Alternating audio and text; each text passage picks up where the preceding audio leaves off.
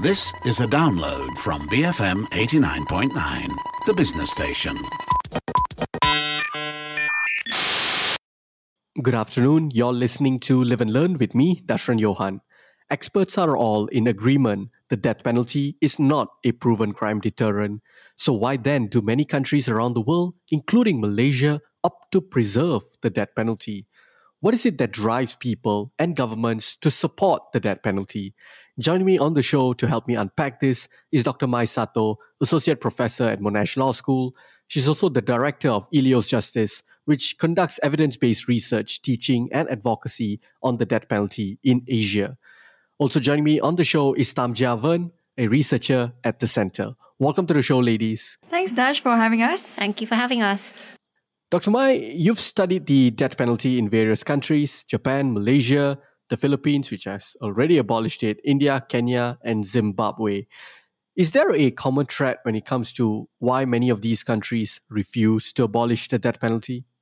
Yeah, there is a common thread, but maybe I'll just start by talking about the big differences between right. these countries because in terms of their position on the death penalty, the Philippines doesn't have the death penalty, abolished it back in 2006 right. for all crimes. And then you have Kenya and Zimbabwe, which we call de facto abolitionists, meaning that they haven't executed anyone for more than 10 years. And then we come to Japan, India, and Malaysia, and those are the retentionist countries that keep the death penalty under law and they execute.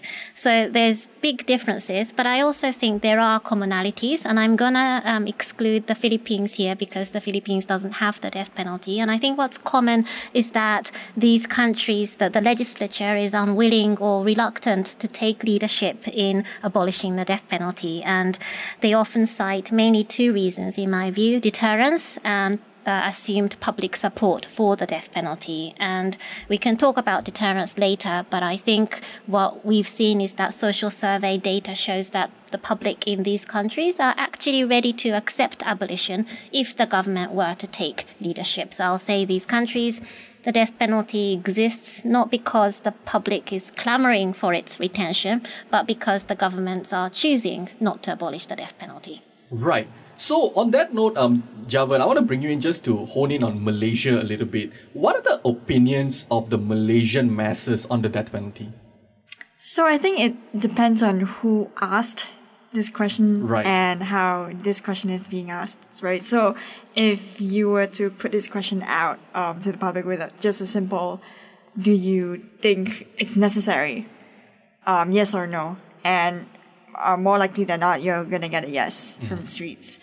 Uh, but actually, the center survey um, that we did in 20, 2019 actually um, showed more nuanced opinions if you ask this question in another way. Mm. Um, so, in fact, I think among the 60% of our respondents who thought that the death penalty is needed in Malaysia, only two thirds of these 60% um, are actually firm about these views. Uh, when I say firm, I mean they think they are extremely uh, that they think that these views are extremely definite for them. Right.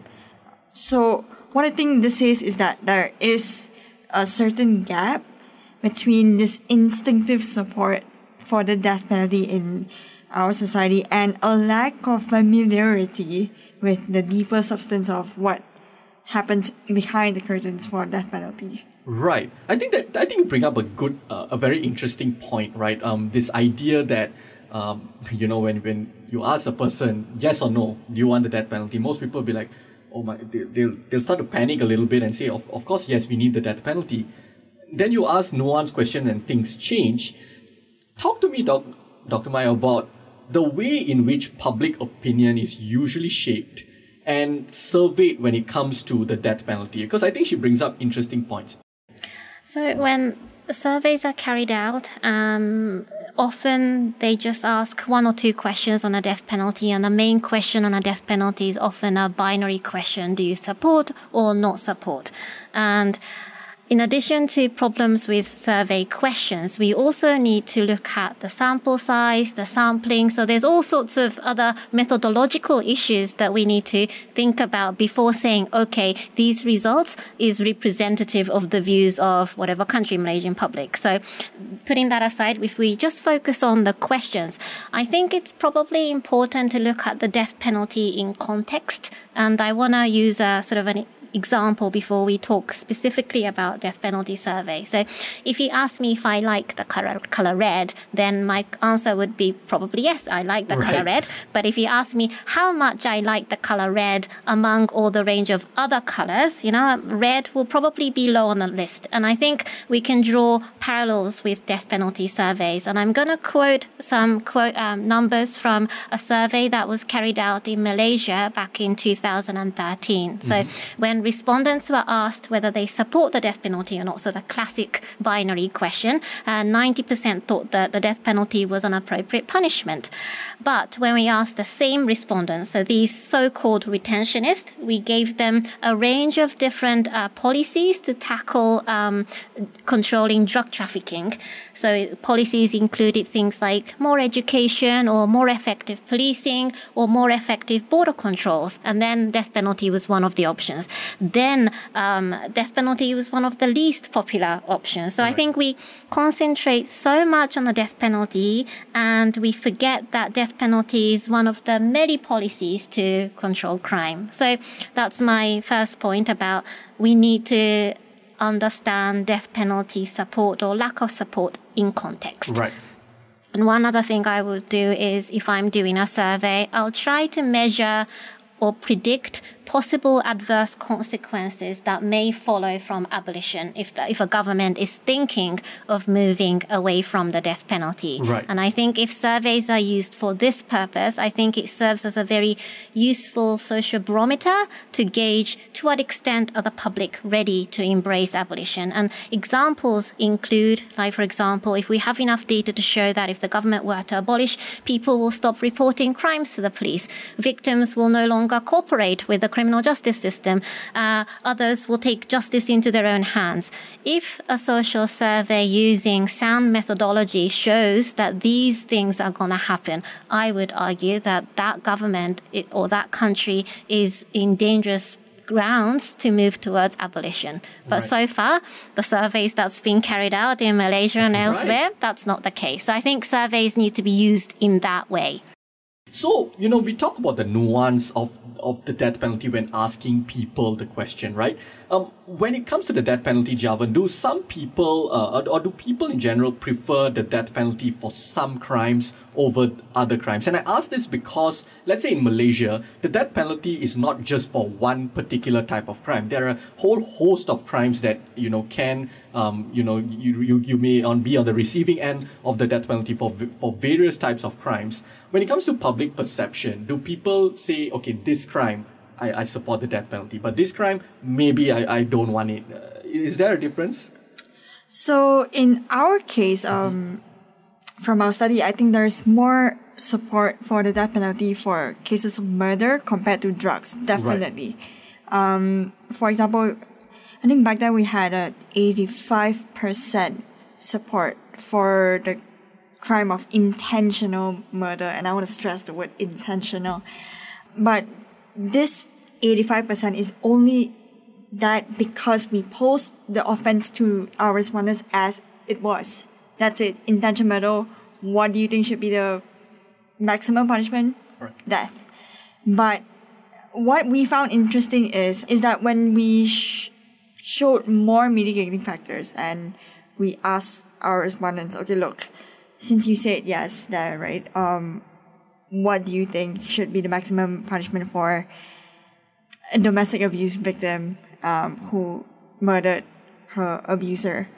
So that 85% dropped all the way down to 25. Right. Right. Um, so I think that, that shows a lot of, um, I, I would say, impact mm-hmm. of, of showing these factors to the public that it's always not just two words of a name of an friends, it's so much more than that. It's so much more of um, someone's circumstances, um, someone's intention, even it, it's a lot more than that. And so I mentioned just now that there are more support uh, for death for murder than drugs, right? But even for drugs, um, when we post drug trafficking, drug trafficking as is, there's over 60% support for the death penalty for kingpins, um, which is still significantly lower than the 85, but Right. still over 60%, right? Absolutely.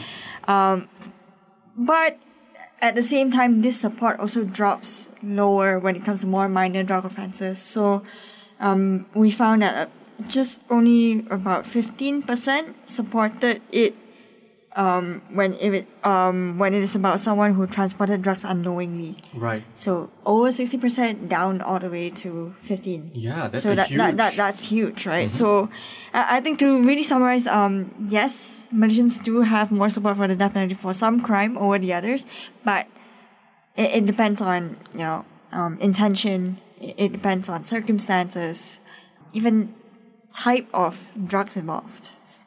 In our sp- specific study about drugs and the death penalty that was launched earlier this month, we found, um, I think actually as much as 56% of respondents who supported no punishment at all or non-custodial sentences. And when I say that, I mean like community service, Right. fines, rehab for someone who uses less serious drugs Yes. and 18% uh, supported the death penalty for knowingly transporting more serious drugs. Right. So when I put in less serious drugs, um, that support drops to 7%. So I, I feel like our drug laws at the moment don't even reflect this enough. It's clearly something very nuanced, right? This issue of, of the death penalty, because it, it covers so many different um, aspects, so many different facets. Now, ladies, the you know, a wise man once said, you know, that there are lies, lies, and statistics. And when it comes to, you know, the death penalty, is the death penalty a viable crime deterrent?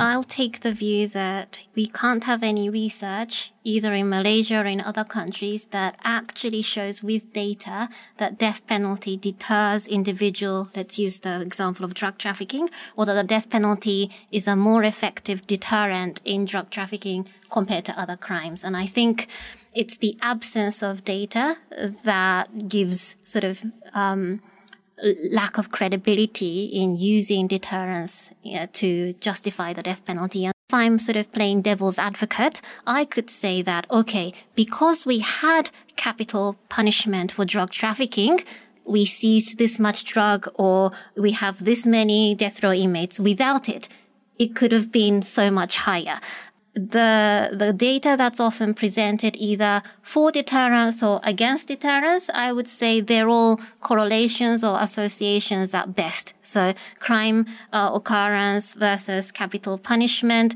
they may be related, but we can't show that A is causing B or B is causing A. It could be another variable causing it. So if we say that, you know, we abolished the death penalty and murder rate or drug trafficking crimes decreased or increased, we don't know if these are related. It could be another variable. So if we really want to show causation, we need to create two identical cities or countries.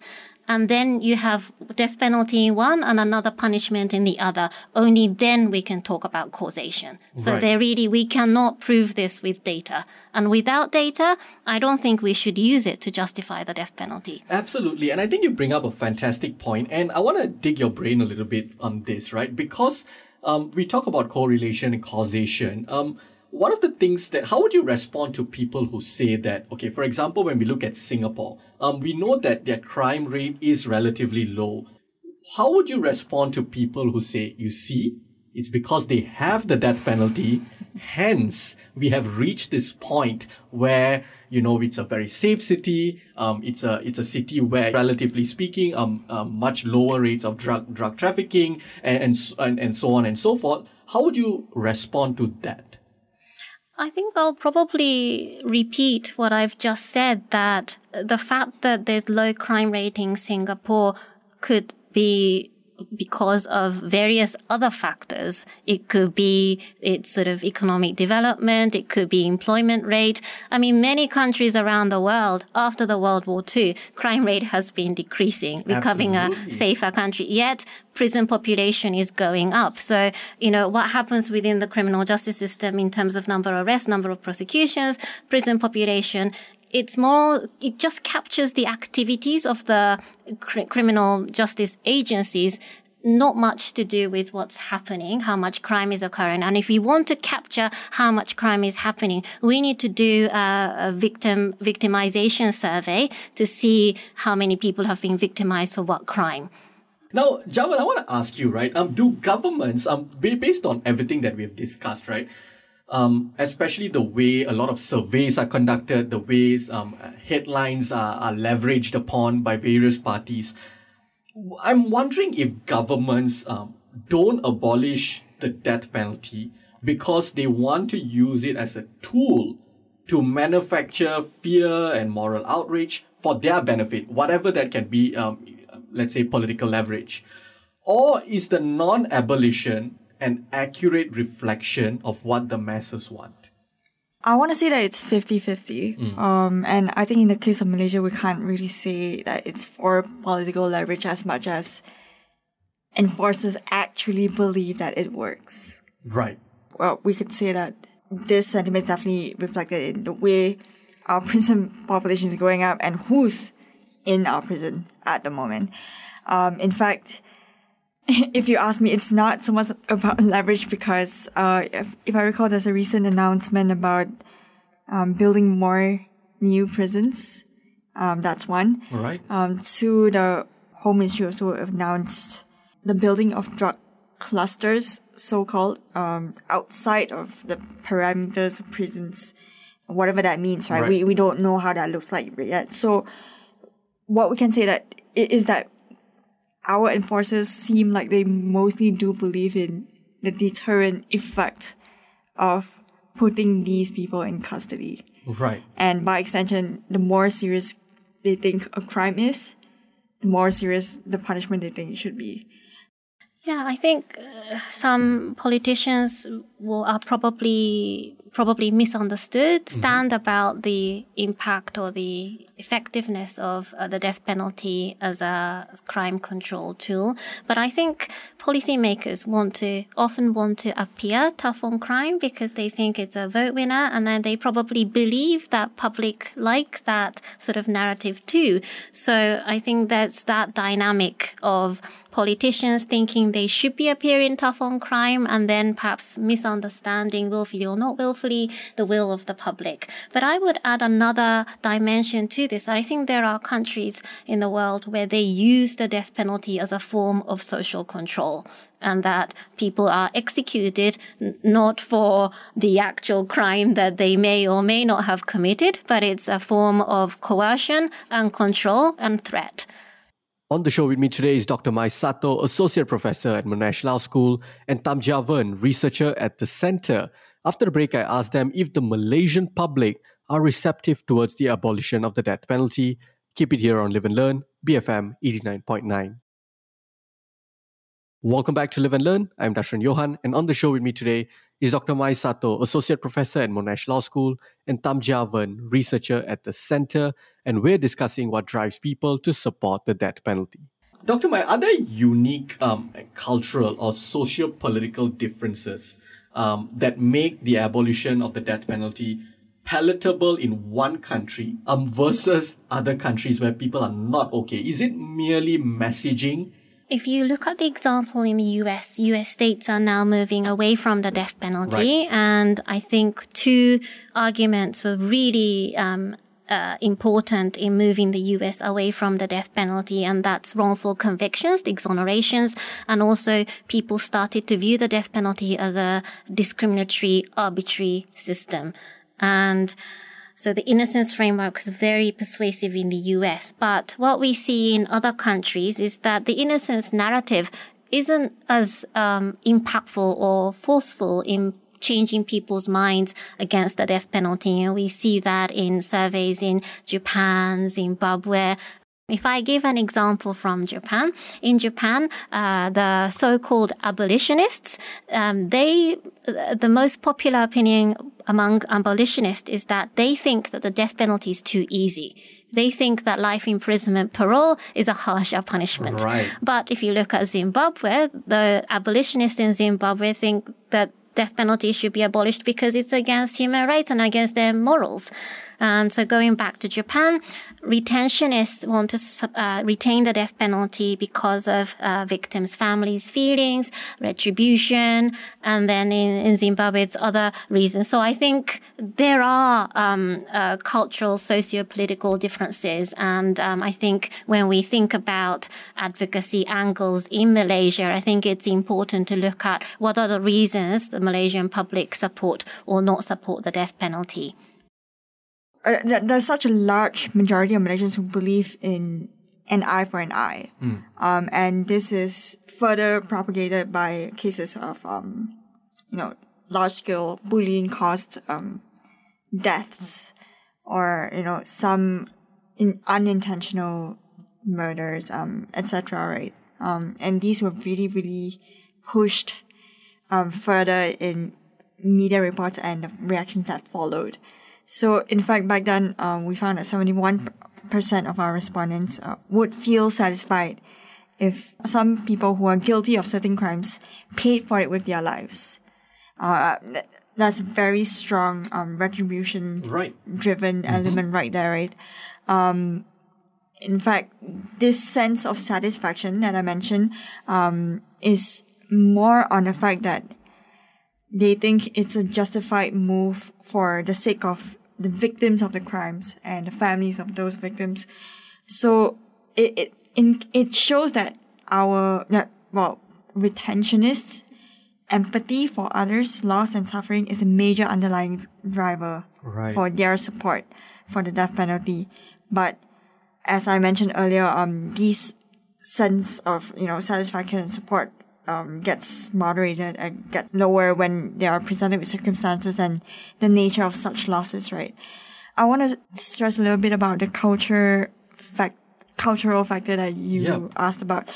So on top of believing that it's an eye for an eye, uh, we also try to look at uh, what kind of demographic factors could predict these retentionist mm-hmm. views, right? Um, so in fact, we found a few things. Um, we can say this because it, it was a peninsular representative survey. Right. Um, so for us, our Chinese respondents um, from that sample are 16% more likely to support the death penalty than Malay Bumiputra respondents.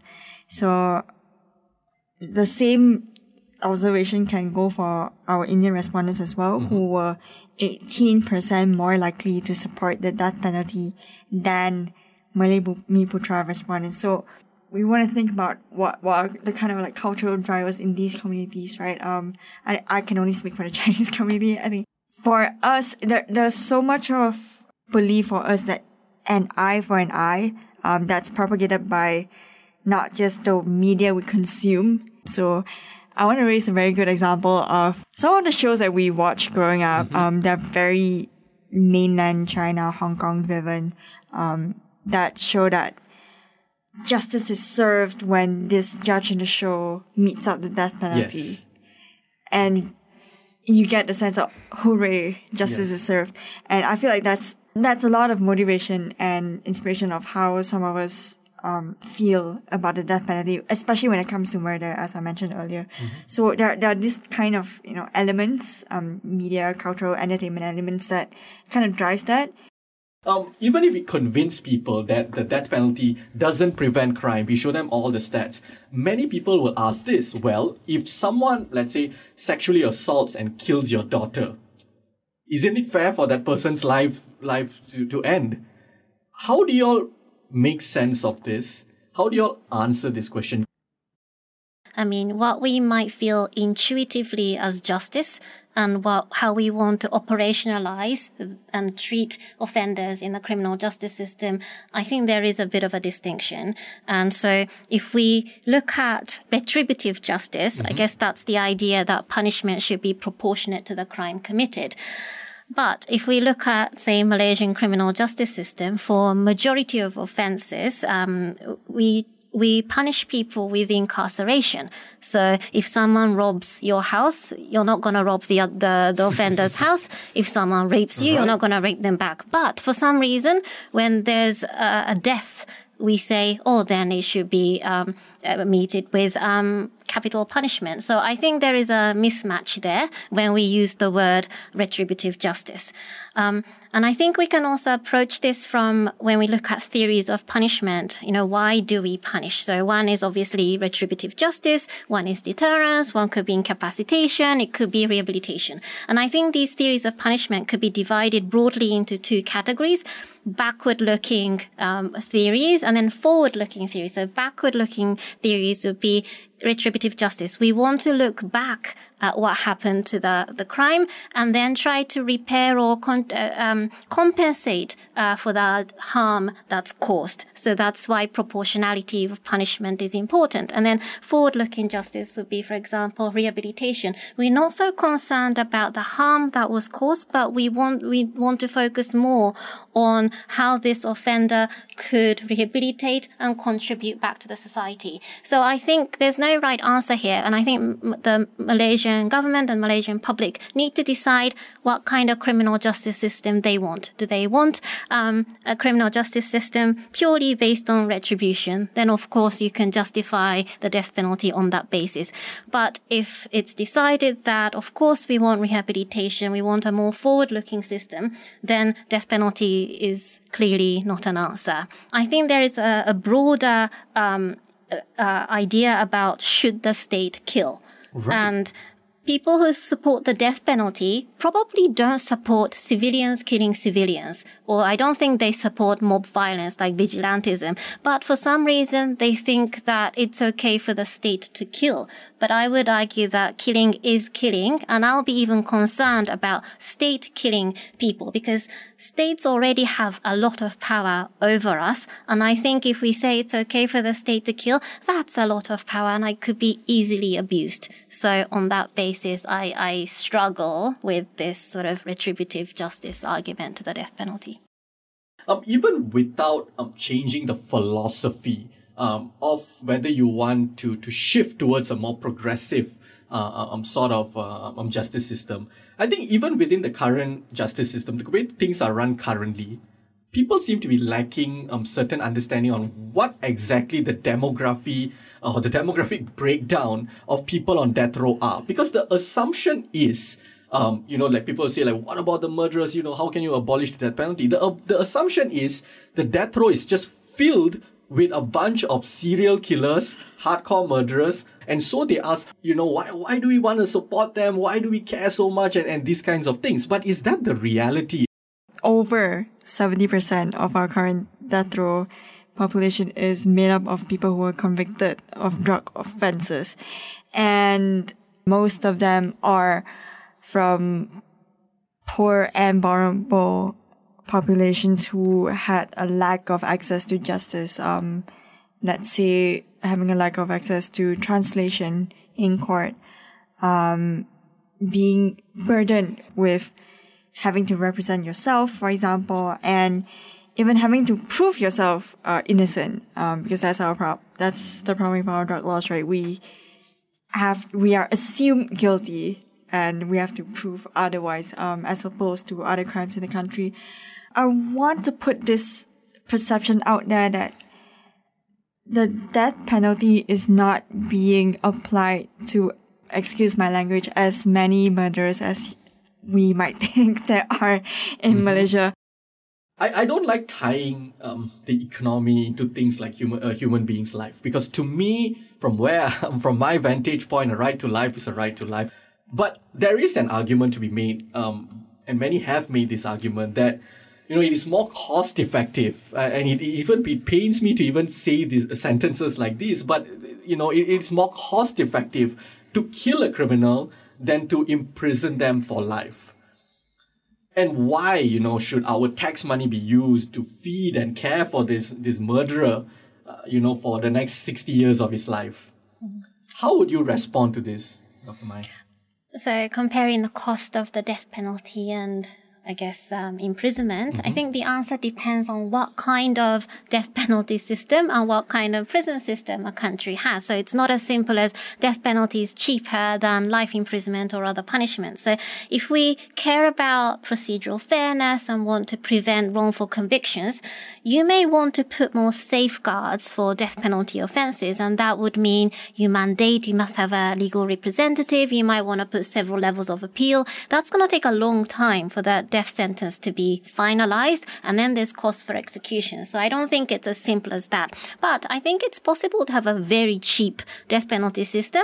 You want to have a system where, you know, execution follows immediately after conviction. But then you need to worry about wrongful convictions. I have a, actually a, a, quote from an American criminologist, Frank Zimring, and he wrote, um, the death penalty can only be principled if it is not efficient and only efficient if it is morally and procedurally arbitrary. And I think we can replace efficient with cheap. And I think you have my answer.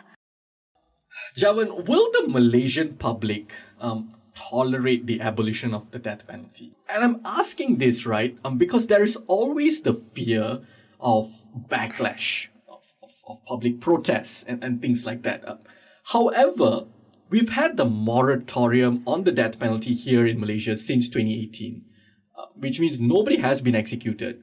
And frankly, just from observation, it doesn't seem like the public really cares. It doesn't seem like the public is outraged. Like, why aren't you killing these people yet? Why aren't you hanging anybody? Why aren't you executing? So it seems to be like it's a law that, you know, it, it's something that can be abolished and there isn't going to be a lot of moral panic. Um, I, I, I want to point out that um, if we could observe how the public has been reacting to more major, well, majorly reported crimes in a re, uh, in recent times, mm-hmm. the public only cares to a certain extent. Right. Um, if uh, let's say this person who was found to have bullied or you know rammed into or killed um, X amount of people then I think this person should be dying. This person should be sent to the gallows. And there's a lot of that, um, like I mentioned, an eye and for an eye and everything. Right. But I agree with you, Dash, that no one has no one has really sat down and said, "Why isn't this person dead yet?" Yeah. Um, I I I can pretty confidently say that we only care to a certain extent where we know they're in the gallows and they're probably gonna die. Well, for retentionist people among us.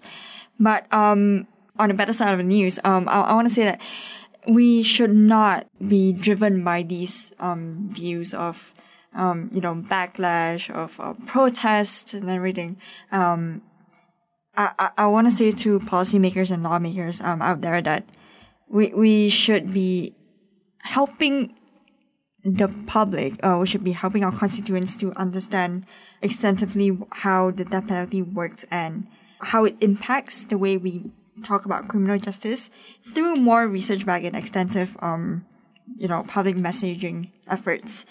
And we need to draw a line in allowing um, these broad, vague public polls to set the tone and potentially slow or even halt reform. And I want to raise this example from the way the mandatory death penalty abolition was announced recently. Um, we we take that as a good a good news. Um, right. it, it's a small step to reform, mm-hmm. um, but a good news nonetheless. And see, we could judge from the aftermath of that announcement that there was not much of a public protests, um, you know, not no white scale backlash like I'm gonna vote you out, I don't want you in right. government anymore. It's so uh, we could tell that it, it's it's okay if we do it progressively. I, I want to stress right. the word progressively. If you come out tomorrow and say we are abolishing the death penalty completely, then yeah, um, in our climate, in our political climate, you're probably not gonna be sitting with that well in the in the aftermath of that announcement, right? Our survey shows even though it's symbolic, but the death penalty is still considered necessary. Mm. in, even though symbolic, even though there's a lot more nuances, there's a lot more of um, circumstances that can be considered, but the fact that there are still um, sentiments of necessity in our in our uh, midst, it means that we need to measure uh, and really think about how we talk about impact, activism, and advocacy in the realm of abolishing the death penalty in Malaysia. So, and I, I find what could work um, for us to move towards that is really talk about proportionate sentencing, right? Um, since from the time of Prof. Hood's survey in 2013 and our follow-up surveys in 2019 and now recently 2022, it shows that if we talk about death penalty from the angle of proportionate sentencing and who it's really impacting, what it's really not helping at all, it works. Yeah, I wanted to, your question was will the Malaysian public tolerate yeah. abolition? And I think based on the 2022 Centre survey, in terms of drug trafficking, I'll go even further to say the public isn't about tolerating, they actually want that abolished for, for right. drug trafficking. Right. So, so do you, do you also agree that in, let's say it, it is like, you know, like what she said, um, you look at the climate of the country and make small changes where we can that will eventually lead us to the abolition of the death penalty. I would say that's one way of yeah. approaching it progressive mm-hmm. restriction mm-hmm. following total abolition. Alternatively, the legislature or the judiciary could take leadership and abolish the death penalty completely. And I don't know what the consequential sort of, you know, damage or no damage that will be in Malaysia. Mm-hmm. Um, perhaps there'll be some victims' rights groups or other groups that will voice against that. Um, there'll be support as well. Would that completely erode legitimacy of the Malaysian criminal justice system? I don't think so. Right, absolutely. Now, since 1976, more than 75 nations have abolished the death penalty, um, Dr. Mai, for all crimes. And, and I'm talking about the likes of Denmark, Norway. But it's not just these countries that you would assume, you know, like these, these so-called Scandinavian countries who are like progressing beyond anyone else's uh, imagination and how public perception would put it, right? It's not just these countries. Um, uh, and it's not just France, Australia, New Zealand. It's it's Nicaragua, it's Hong Kong, it's Cambodia. It's so many countries um, in Asia, in in many regions around the world. What has been the impact, um, either positive or negative, when it comes to the abolition of the death penalty in these countries? Has there been any impact at all? Um, I can't speak for all countries, yes. but generally, I think the positive impact will be that you know, of abolition is that you no longer have a criminal justice system that kills mm-hmm. individuals for crimes committed. And I take the position that all systems make mistakes. So without the death penalty, there will still be wrongful convictions, but they won't be wrongful executions.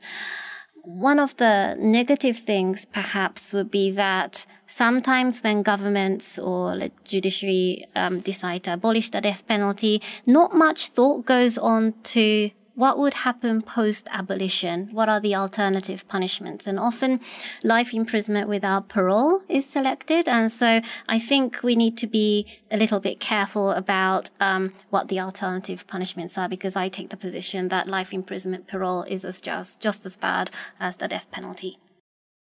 All right, before we wrap this conversation up, would y'all each have a final message for us?